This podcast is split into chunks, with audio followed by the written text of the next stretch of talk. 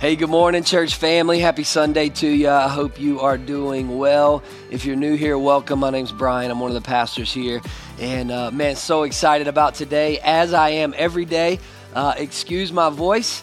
Uh, I've been a little bit under the weather. I sound a lot worse than I feel. And I've been preaching my heart out uh, in different places. And so um, God has just been so good. And I'm excited to teach today. I want to share just two things with you right quick before we jump in because I know sometimes uh, when the message ends, we kind of check out. But there's two really important things I want you to know about. The first one is last year we started a Facebook group, uh, not our page, not our Instagram, but an actual group uh, for our church. And we were using it to communicate and connect, and um, for multiple reasons, none that were actually, I guess, fully. Um, I don't want to say valid because they were valid, but um, we didn't stop using it because it wasn't effective. We just honestly just lost track. We had so many other things going on, and uh, we've we've realized recently how valuable um, that tool is. And so um, it's a private group and it is hidden. The goal is not for people who don't uh, necessarily attend or are connected to our church to be in that. Not that we're better than them. Not that we don't want them in there. However, uh, we want to use it in multiple ways. Again, communication, connection, but also another form of, uh, of kind of discipleship. Now, granted, we love face to face, one on one discipleship in homes. Um, but we want to challenge you, Pastor Jay, myself, our team. We want to be able to put things in there that encourage you um, and just kind of bring a level of connection back. And so, if you're not in that group uh, and you know somebody who's connected to our church, they're probably in it. Ask them to invite you in it. If not, you can email uh, us at info at sevencitieschurchva.com or uh, send us a message on Facebook. We'd be glad to add you there. Again, we want that to be people who are connected to our church. And so uh, I think it'll be a valuable tool, and I hope we can stay consistent with that and we can just build uh, even more community than what we have. Number two, October 30th, that's the last Sunday of the month. We're going to have a fall festival at Venue 757. And so if you watch online, we would love for you to come. There's not going to be an online service that day. Uh, and there's actually not going to be like a real service in person either. Uh, we're going to be in person, but there's not going to be any preaching. There's not going to be a worship team or anything like that. We're just going to have fun as a family coming together. And so uh, we want to just spend time connecting together as a family, but we also want to use this as a way for you to bring uh, some new families in. And so we're going to have a costume contest uh, that are age specific, I guess. We're going to break it down into age groups, if you will, for the contest and give prizes out for that. We're going to have a handful of giveaways. We're going to have some team games to kind of create even more fellowship and connection. And we'll have some stations set up for some other games uh, pumpkin painting, face painting. Um, we're going to have a brunch there. And so, um, if you want to sign up for something, we're going to provide some food, but I know some of you, your gift is baking. Hallelujah. Uh, if you want to bring a dish, you can do that. You don't have to sign up for that. Um, you can just bring your favorite dish. Again, it's going to be brunch, and so we're going to let people eat as we mingle and move around to stations. Uh, but there is a sign up sheet in our group um, that I would encourage you to look at if you can we're going to need some people to man some stations. And so it's going to be laid back. We're not going to have this drastic setup. Uh, but there is going to be some things, obviously, that have to be set up and have to be uh, ran or managed as kids and families come to each of those little fun game stations. And so, um, we're going to be there from 10 to 12. And so I would love for you to come. Again, bring a family member. You can share the graphic, uh, the, the, the event graphic, if you will, that's on our Facebook and Instagram with somebody. Tag some people, and we would love to see you there. And so we're going to jump right in today. We are continuing our series, Follow Me, through the book of James. We're going to be here for a little while. Um, and I think that this series is has been incredible, not just because I've been a part of it. Uh, Pastor Jay has preached some grand slams. I hope that last week challenged you and gave you a different perspective. And I hope that this will uh, this week will challenge you as well. And so we're going to cover a lot today. All right, I'm going to set that up for you really quick, uh, or I guess get that out of the way really quick. And I know some of you are like, oh boy, it's PB, Pastor Brian, and he's talking about covering a lot. We're going to be here for a while. I promise, I don't promise because I don't ever know. I just kind of get up here and let the Holy Spirit take over. My goal is not to preach some long, extended amount of time but I do want us to, to cover a big passage. And here's the reason why. We could spend time diving into each of, uh, there's like three different sections in this passage we're going to cover, verses 19 through 27. We're going to finish chapter one. However, there's a theme that runs through each of these three sections that I believe is really the main theme of the entire series. As we talk about following Jesus, what does it look like to live out our faith, to, to live in pursuit of truly following Him? Not just conversion, not just salvation, but pursuing Him. And this theme is constant. And so we're going to, again, cover a lot. I'm going to show you that theme throughout all of those. Before we do, I want to set this up with a story, uh, and it's going to flip right back around, and we're going to jump right into scripture. And I'll be honest, I really don't want to share this story uh, because I can't stand this football team. However, it is football season, and the Cowboys actually play this team I'm about to talk about today, and uh, I can promise you they're not going to pull this off today. But anyways, I'm sorry. I'm, i know y'all are probably tired of hearing me talk about the Cowboys, but it's part of who I am. So, anyways, in 2018, the Philadelphia Eagles were in the Super Bowl against the New England Patriots. And um, they were up by a few points, but it was fourth and goal, and they had an opportunity to kick a field goal, go up a few more. But they decided to do something different. And so the Nick Foles was the quarterback. Carson Wentz, their starting quarterback, was out. He ran over to the sideline right before it was about to be fourth down, and he went to the coach and he said this You want to do Philly Philly? And the coach paused for a second and he said, Yeah, let's do it. And so Nick Foles, he runs into the huddle. He says, All right, Philly special, Philly special. And they get up to the line and they run this trick play. And the play was that Nick Foles is, is getting ready. He's calling his cadence, he's calling his snaps, and he's going up as a quarterback will do as if he sees something different than the play they should be running. And this is all a setup. And he goes up and he says, Kill, kill, kill. He's calling an audible. He's basically making the defense think that he's changing the play. And as he's walking behind, he's walking behind the line, going over to the right.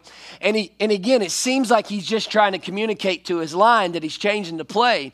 And once he gets all the way to the end by the tight end, it still seems as if he's trying to communicate that the play is changing. They actually snap the ball. And I want to say the running back catches the ball. It might have been a tight end, I can't remember. And Nick Foles, the quarterback, he stands still for just a second. And they make, you know, makes the defense like, what's going going on. And then he slips out to the right and he scores a touchdown, and they put him up even higher, and they end up winning the Super Bowl. It's the first one they've won in a while, and probably the last one as well. But, anyways, I was thinking about that. I was thinking about this play. I was thinking about what was actually happening. And the thing that I want to talk to you about today is this run the play run the play. If you think about football, these guys are literally professional athletes. All year long, they study plays, they look at plays, they create plays, they watch films, and they figure out how does this play work? How does this play work? And they bring it onto the playing field during game time and they start running these plays. What if? What if they did all of this and they never actually ran the play? They were waiting for the right time to run the Philly Philly, to run the Philly special. How much of this connects to our life as Christians? We come to church on Sunday. We hear a sermon. We read our Bibles occasionally. We sing a song here and there. We memorize a verse or maybe even two, or maybe you got seven if you went to a private Christian school and had a verse quiz every week. But we know all of this scripture and we memorize it and we, we show up and we do these things. But oftentimes, maybe even many times, we never run the play. Meaning, we never live out what Scripture is telling us to live out. We never apply it to our life. This is the whole purpose of the series. If you're to follow Jesus, you've got to run the play. You've got to live out what Scripture is telling us to do. And so, James, he talks about this. He talks about this a lot. He's just spent the first 18 verses talking about trials and, and rejoicing and stretching our faith and sacrificing and surrendering and looking at things from the perspective that God is good and that it's a good thing. Sometimes when we face trials, that, that He's doing something that we can't see. And now He, he kind of shifts a little bit and He begins to talk to us about how we should live our life and what some of that Christian living looks like. And so we're going to read it all. I'm going to give you three things. We're going to break each one down. and we'll be done. Sounds simple, right? Here we go. James chapter 1, 19 through 27. Know this, my beloved brothers, let every person be quick to hear, slow to speak, slow to anger, for the anger of man does not produce the righteousness of God. Therefore, put away all filthiness and rampant wickedness, and receive with meekness the implanted word which is able to save your souls. But be doers of the word, not only hearers, deceiving yourselves. There's that deceiving word again. For if anyone is a hearer of the word and not a doer, he is like a man who looks intently at his natural face in a mirror. For he looks at himself, goes away, and at once forgets what he was like. But the one who looks into the perfect law, the law of liberty, and perseveres, being no hearer who forgets, but a doer who acts, he's running the play, he'll be blessed in his doing. And then he finish up chapter 1 if anyone thinks he is religious and does not bridle his tongue but deceives there it is again his heart this person's religion is worthless religion that is pure and undefiled before god the father is to visit orphans and widows in their affliction keep oneself unstained from the world. All right, you guys ready? Take notes. Here we go. Write this first thing down. Number one, don't be selfish. Don't be selfish. You're like, I'm not a selfish person. Yes, you are. Yes, you are. I am too. Why? Because it's our nature. We are sinful people. Our nature is to focus and look inwardly at ourselves. And if we're going to follow Jesus the way that he wants us to follow him, if we're going to run the play, we can't be selfish. Let's look at the verse I want to connect this to. Verse 19. Know this, my beloved brothers, let every person be quick to hear or quick to listen, slow to speak, and slow to anger. Be quick to listen quick to, excuse me, quick to listen, slow to speak, and slow to anger. What does that do? Well, it does a lot. It does a lot, but one of the main ones that it does that I want to talk to you about today is as we are quick to listen and slow to speak and slow to anger, when we're having a conversation with someone, as we're talking to someone, and we run the play, it allows them to feel and know that we actually care about them. We're, listening to them. We're showing concern to them. Like we want to know what they have to say. And what it is, is it's selfless rather than being selfish. And so often we want to jump the gun as someone is speaking to us. And instead of listening to, listening to them, we want to tell them what we think. And this is selfish. This is selfish in itself. And James is saying, I need you to run this play. Because what this does is it shows people that you care about them. And this is the way Jesus lived his life. If you look throughout scripture, every conversation for the most part that Jesus had with people, now granted, he told the truth and there was times that he got upset. But he would come to you with a heart filled with compassion and concern for you, and he would listen to what you had to say. And how I can say this is because oftentimes you would ask Jesus a question if he was here, and he would respond with a follow up question that was connected to your question, which was meaning, I heard you, I understand what you're asking, but let me put it on you and dig a little bit deeper as to why you're asking that question. Why? Because I care about you. I'm selfless. I'm not selfish. I care about you, and I want you to know that I care about you. And one of the ways that I do that is by running this play. I want you to think for a moment. When, think about a situation when you were not quick to listen, you were not slow to speak, and you were not slow to anger. And maybe it happened this morning when you were up trying to cook breakfast and get everybody up for you know ready for church or wherever it may be. Let, why were you not quick to listen? Why were you not slow to speak? And why were you not slow to anger? Why? Let me answer it for you. Because you were selfish. Because when someone was speaking to you, you wanted to say what you wanted to say because you thought what you had to say was right and it was more important than what they did or what they were saying. Imagine how that makes them feel. Imagine what it would look like if we would run this play to where we're quick to listen, slow to speak, and slow to anger. I would go as far to say if you get the first two right, the third one becomes easier. Because what happens is if I come to you and we're having a conversation and I am quick to listen to you, meaning I sit still long enough, I keep my lips closed and I listen to what you have to say. I'm slow to speak. I'm not going to jump right in to say something. It changes the tone, the perspective, it drops the level of defense, and it allows the anger to become minimized. It doesn't mean we don't get upset when we hear things that, that, that maybe are attacks on us or our family, or maybe it's going against God's word. I hope when you hear somebody say something against God's word, it, it makes you upset, but you are never going to win an argument by being quick to be angry and just jumping at the gun, running your mouth. It's not going to happen. Like, and that that goes across the board for your Twitter accounts, your Instagram, your Facebook, your social media. What would it look like if we ran the play to be quick to listen, slow to speak, and slow to anger in everyday life? I can tell you it would change a lot of things. It would change a lot of things. It's no wonder that people look around who aren't churchgoers, who would not consider themselves followers of Jesus, and they criticize the mess out of Christians. And many times for good reason. It's no wonder they don't want to listen to us. It's no wonder they don't want to come to our church. It's no wonder they think we don't care about them because oftentimes we're trying to cram stuff down their throat.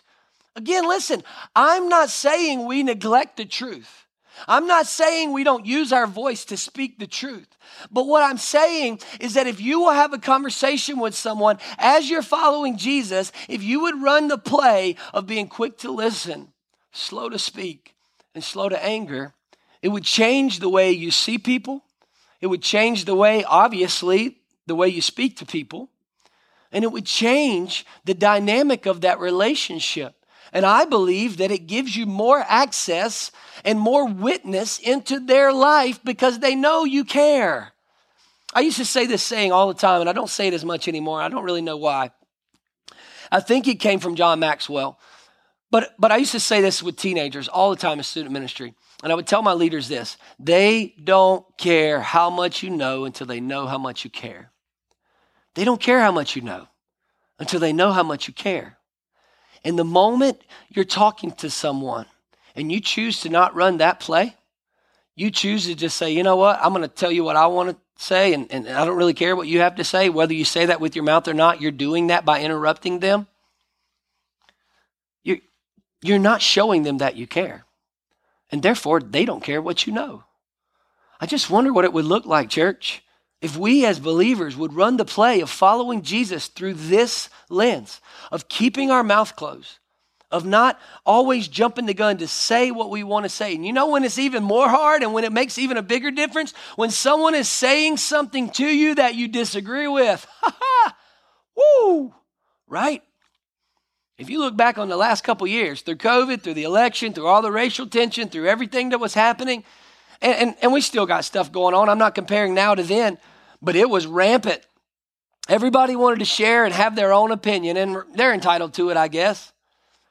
But I just wonder how much of our character, how much of our heart, how much of our relationship with Jesus or lack thereof is revealed because we don't run this play. Because we don't run this play. Let's run the play. Let's be quick to listen. Let's be slow to speak, and let's be slow to anger. All right, look, number one, already done. We moving right along. Number two, doers, not hearers.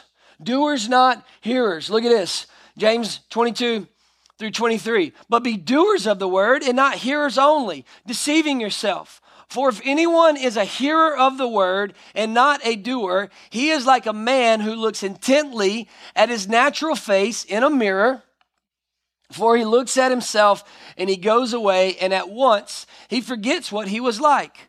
But the one who looks in the perfect law, the law of liberty, and perseveres, being no hearer who forgets, but a doer who acts, he will be blessed in his doing. Think about that for a moment. Think about the aspect of being a doer of the word and not just a hearer. I, I, I ran across this quote recently. And it, it kind of rubbed me the wrong way at first, if I'm being honest. I kind of pushed back on it. I'm like, I don't even know what that means. Like, what does, I'm not sure I agree with that. But as I began to dive into it and attach it to this, it made perfect sense. And, and I'm going to give it to you and I'm going to break it down. L- look at this spending time with God is not the same as drawing close to God. I, I, I can say it like this in, in the context and the title of our series Spending time with God is not the same as following God. Here's let me explain this. All right, I'm going to break it into human terms. One of the things that blows my mind is how we will neglect to do something and look at scripture a certain way. But if we pull the principle out of what's actually happening and we apply it to any other thing in life, we would look and say, this is absolutely absurd. Here's what I mean. If you and I were sick and we were to go to a doctor and we were to spend time with this doctor and listen, share a little bit about us, what's going on, how I feel, and he was to come back or she and say, Hey, I know what's going on. Here's your diagnosis, but the good news is we can take care of this, and I need you to go home and I need you to take this medication. I need you to do this, this, and this as well. And if you do that, everything's going to be better. How many of us would go home and say, Nah, I'm not doing that, right? Like, and that's what he's trying to say. You spent time with a doctor, but you're not drawing close because you're not doing anything to get yourself better. You, does that make sense? And maybe a doctor analogy doesn't work anymore because a lot of us don't trust them anymore, right? Like, it, that's your own personal problem, I guess. But same thing is true like with a therapist. What if you saw a counselor and a therapist and you paid money and you went and you sat down and you're sharing all of your things and, and they're giving you advice and they're telling you ways to, to find healing and they're telling you ways to, to get over and, and get better and improve on the things that you're struggling with. And you went home and you never took any of the advice or did anything that they said. All you did was spend time with them. This is what James is saying. I can sit down and read my Bible every single day. I can spend time, you know, looking at it and studying it and learning it and putting all of this in my head. If it doesn't leave my head and go to my heart, which then leads into action, I'm not actually drawing close to God. Why? Because I'm being disobedient. I'm spending time reading His Word, I'm spending time studying His Word, and I'm neglecting applying it to my life. Does that make sense? I hope it does. I hope it does. How many of you have read a verse before and you're like, man, that, that's a good verse. Whoa, that's crazy. I never thought about that. When God says in His Word, I want you to love your neighbor as yourself, that's what He wants you to do. Not just hear it, do it. When God says, put me first, seek the kingdom before anything else, that's what He wants you to do. When God says, I want you to sacrifice all of you, I want you to surrender, I want you to die to self, I want you to carry your cross, I want you to do all of that because of me. I want you to be, I want to be a priority in your life. That's what He wants us to do. When God says, I want you to remove the things that are keeping you from me, I want you to seek me. I want you to speak like me. I want you to be quick to listen and slow to speak and slow to anger. I want you to be a doer of the word, not a hearer. That's what he wants us to do. It's not just a verse. It's not just something we read and say, oh, that's cute.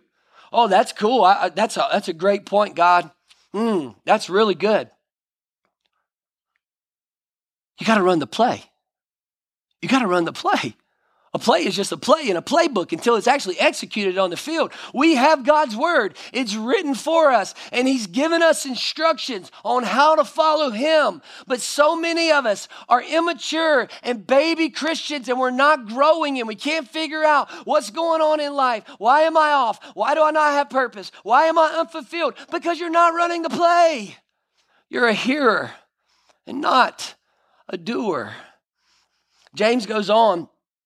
Well, we already read it, but but but he takes what I'm teaching right now and and he explains it himself. I probably didn't even need to spend any time sharing my opinion on that. I probably could have just went straight to what James is saying. Let, let me look at it one more time. He said, "Be doers of the word, not just hearers." And then look right here. He says, "For anyone, for if anyone is just a hearer of the word and not a doer, he's like a man who looks intently at his natural face in a mirror. For he looks at himself, goes away, and at once forgets what he looks like. Like this, this is one of those principles where it's like, really? That's absurd. Nobody would do that. Like, let me let me demonstrate. I got a mirror here, right? Okay? I am, if I look at this mirror, if I said to you, I'm looking at this mirror and I walk away and I forget what I look like, you'd be like, bro, what's wrong with you?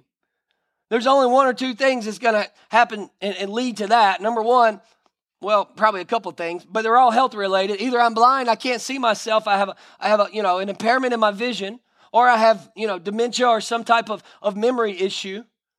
But, but besides those things, you would never look in a mirror and walk away and not remember what you look like. And scripture's saying the same thing. Why would you look at scripture and as soon as you get done, walk away and not do anything that it wants you to do? In the same way, even more absurd, why do I look in the mirror to begin with? It's not so I can remember my face. When do we look in a mirror? We want to make sure we look we look good, right? Like I'm, I looked in this mirror before I got on camera, and I know this white shirt's kind of glowing behind me, so y'all just have to deal with it. Sorry, I won't wear white next time. But anyways, why do I look in this mirror? I want to check everything out. I want to make sure my hair's good. I want to make sure that when I brush my teeth this morning, I didn't get toothpaste in my beard. I want to make sure I don't have a big pimple on my face that I need to pop. I want to make sure I don't got salt and pepper, you know, pepper in my teeth or salad from, you know, lettuce from my lunch today. Like, I want to look and see if there's any imperfections that are evident. How absurd would it be if I had toothpaste in my beard, my hair was a mess, and I had a big piece of pepper and lettuce in my teeth, and I walk away and say, All right, time to go. I'm good. It would be absurd, right? You see where I'm going? We do scripture like that all the time. We read, we study, we're listening right now to a sermon. Maybe we show up on a Sunday morning. Holy Spirit convicts the mess out of us. And yet we walk away and we forget. We don't apply. We don't change. You're a hearer, not a doer. And James is saying, I need you to run the play. I need you to run the play. I need you to take what God is speaking to you in His Word and not just listen to it, but do it. Apply it to your life. Let's not be selfish. Let's be quick to listen, slow to speak, slow to anger. And let's be doers, not hearers. Let's take God's Word. Let's apply it to our life and let's follow Him so that we can draw near to Him. Because as we live out Scripture, we're not just spending time, we're drawing close because as we are living it out, we are becoming more and more and more Christ like in the image and reflection and character of who He is. That's how you draw close. Are you a doer or a hearer? Number three, no strings attached. No strings attached. Now, these are the last two verses in this chapter. I'm going to read it to you and then I'm going to tell you something. If anyone thinks he's religious, does not bridle his tongue, but deceives his heart, this person's religion is worthless. Verse 27, one of my favorite verses in the Bible religion that is pure and undefiled before God the Father is this to visit orphans and widows in their affliction, affliction and to keep oneself unstained from the world. Do you know how hard it is for me to not speak and teach a whole sermon on verse 27? Like, I love it. Why? We talk a lot here about orphans and widows and before you check out, because you know you've heard me talk about this before, let me explain something to you. James is, is specifically talking about orphans and widows, but it's deeper than that. And that's why I say there's no strings attached because James's audience, as they're listening, they know that if an orphan or a widow isn't taken in by their family, they're absolutely helpless. You can write them off, literally. Like they, they have nothing. They have nothing. And so I say we're to follow Jesus. We're to run the play by living our life with no strings attached. Meaning, if I take care of an orphan and a widow in the context of the audience that James was talking to, I will give, I will love, I will take care of, I will show compassion, I will do whatever it takes to take care of them with no strings attached because I know that they can't give me anything in return. This was the audience James was talking to. Little do you know, you take care of an orphan and a widow and follow Jesus and run the play the way he wants you to, oh, you'll get so much in return. So much in return. But I'm going to do what I feel like I need to do for this series and not not harp on orphans and widows today because you know I want to. And I know that you guys hear us talking a lot about it as a church, especially me. We, we love foster care. We love adoption. We love special needs. We want those kids and families to have a place here at church. We want them to know and experience Jesus like that is who we want to be, but it doesn't stop there. And so, for those of you who are like, here we go again, I know Brian's talking about orphans. Here we go. I know he's going to probably start crying, telling a story about his orphan, right? Like, it's deeper than that. It doesn't stop there. It's us running the play living our life, following Jesus, loving people, serving people, meeting needs with people, guiding people, shepherding people with no strings attached. All because of the outpouring that's in our life, because of the fact that we care about people. We're not selfish, we're selfless all because we're not hearers of the word, we're doers of the word, and therefore I'm going to live my life with no strings attached. I don't expect anything in return from you. I'm just going to love you the way that Jesus can.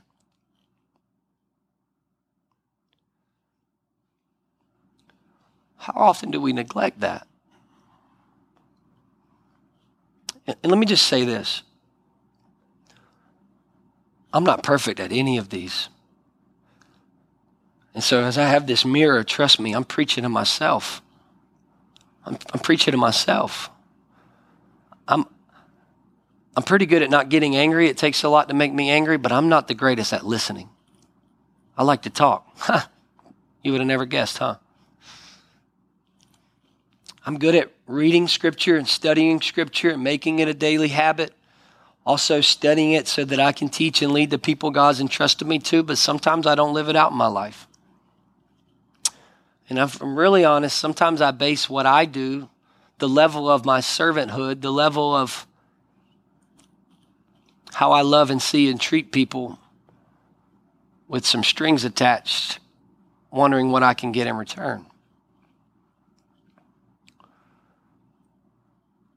When we first started this church, we shared our vision with many of you. And we said that we want to be a church for the cities. Hence our name, Seven Cities. We said we don't want to just be another church where people gather on a Sunday morning and show up and we sing songs and we hear a sermon and we go home. Is that important? Absolutely. That's why we meet in a building. But we got to run the play. We got to run the play. It can't stop on Sunday. And I wanted to spend just a moment as we close. I got a timer behind me now. I used to not have that, so I know where I'm at. I got a few more minutes.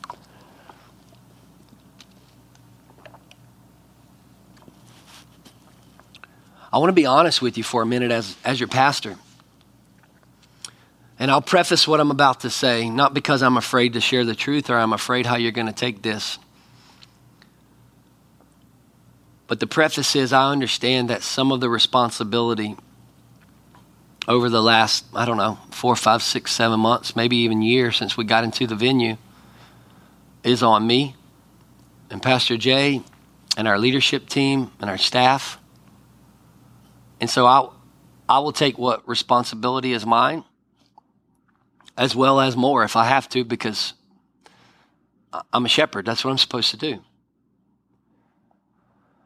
But I'm also supposed to to challenge and call out and for lack of better terms if I'm going to use a biblical definition of a characteristic of a shepherd rebuke. And as I look back over recent months, I think that we as a church have have drifted from our vision. 2021 was amazing. All of our time, our energy, and our effort was into building relationships and discipleship. They were deep, they were rich. We were all about partnering with organizations and serving and loving and taking care of our cities and letting people know there was a church that was here for them, not just a church as a building, but a church as the body of Christ. And when we got into a building, it seemed that a lot of our time, energy, and effort and resources went into making Sunday morning great. And between all the responsibilities that I have and Pastor Jay has, and both of us working two jobs and raising kids, and, and, and I'm not making excuses because God called me to this and it requires sacrifice. But along the way, there was this overwhelming aspect to where it kind of shifted to survival mode, trying to figure out what's what. And so the responsibility that I take is is that I I haven't led you guys as well as I want. The rebuking is throughout this year, even though we drifted a little bit, and I think that part of this that I'm about to say maybe influenced how we drifted. Again, not all, but it burdens me as a pastor to have a church full of people who will say that they're bought into the vision of Seven Cities Church to guide people to life in Christ in the seven cities and beyond. And we schedule serve days and we schedule city impact days and 10 people show up, or 12 people show up. And then maybe the next one, eight people show up. And I understand that we have schedules. I understand that every date and opportunity doesn't work. And I understand that we're gifted differently. And every time we do a serve day doesn't mean that, you know, maybe that's not your passion. Maybe that's not your thing. And so we've tried to shift a little bit as a church, and you're going to hear more about this in the future as we continue to shift and tweak. But I think a lot of us, based off of past experience from church, the way we were raised, or whatever it may be, we rely on the church to organize everything for us. We rely on serve days to be scheduled as events. And then we still don't show up. And I want to get away from that. Granted, I want us to serve and love and, and love on our cities and our community as a church. But we can't sit back and just have a playbook of all these plays that God has called us to run, and we choose not to run them for whatever reason. Maybe it's priorities, maybe it's sacrifice, maybe it's, oh, that's not my thing. Listen, find something that is your thing. And so I've been talking to Pastor Jay about this, and I'm like, hey, what if, because we've talked a lot about running city impact through our city homes, meaning our city homes are going to go, they're going to serve, they're going to love on our city. And I'm like, hey, what if I got a list of a bunch of different organizations? I just sent it out because I know everybody doesn't love taking care of orphans and widows the way that I do. I know that some people don't like a homeless ministry. I know everybody doesn't, you know, isn't super excited about Mercy Drops as other people are. And I get that. I'm not saying that you have to do that. But I told Pastor Jay, I said, I feel bad for calling these point of contacts for all of these organizations and getting excited and introducing myself as a pastor of Seven Cities Church and asking, how can we partner? How can we help? And then I get one person who's interested. So, this isn't any type of manipulation. This isn't a pity party. This isn't me trying to get some end result or, or, or I don't have a secret motive here. But here's what I do have I have a call and a responsibility as your pastor and as your shepherd to challenge you to step up, to challenge you to run the play, to speak to people the way that Jesus would speak to people, to, to not just look at the word, but to actually do it, to live it out and to love people with no strings attached. This is what it looks like to follow Jesus.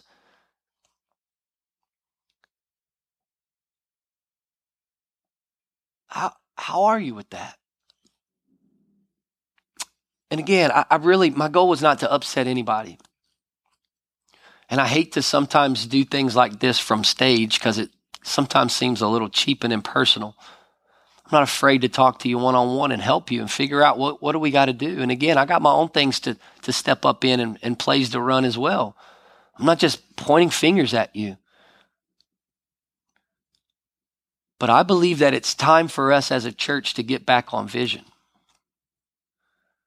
I believe it's time for us to, to lock into what God has for us. And it's to not just fall back into the way we've always done church and what we're comfortable with because we've experienced it before and it's, it's redundant. It's, it's almost complacency. Again, I'm not saying any other church around here, the way they do it is wrong.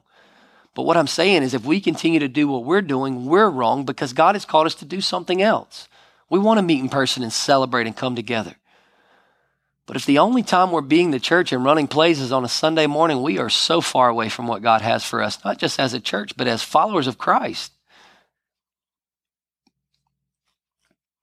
And so I want to pray over you today. I want to pray over our church. I want to pray over Pastor Jay and our staff and our leaders and our elders and our board. I pray over myself. I want to apologize to you. Again, I'm going to do this in person on Sunday, but, well, I guess it is Sunday. I'm not recording on Sunday right now, but I'm going to be doing this in person right now, live action. But, but I don't get to see a lot of you guys who watch this on camera. I just want to personally say to you, I'm, I'm sorry that I haven't been the shepherd that I need to be. I'm sorry that I haven't communicated the way that I need to communicate. And I'm sorry that I haven't kept and pushed the vision the way that I'm supposed to. But I believe that that we go through seasons where we learn and we grow and we're stretched. And we're about to enter into a brand new one. And I believe we're going to see things and experience things that we've never seen and experienced as a church before. But we got to run the play. We got to run the play. I'm going to pray over us and we'll be done. Father God, we thank you. We thank you for your word. We thank you that it challenges us if we allow it. Your word is transformative. It's sharper than any double edged sword. It's alive. And it does something to us if we allow it to penetrate and we run it out. We run the play.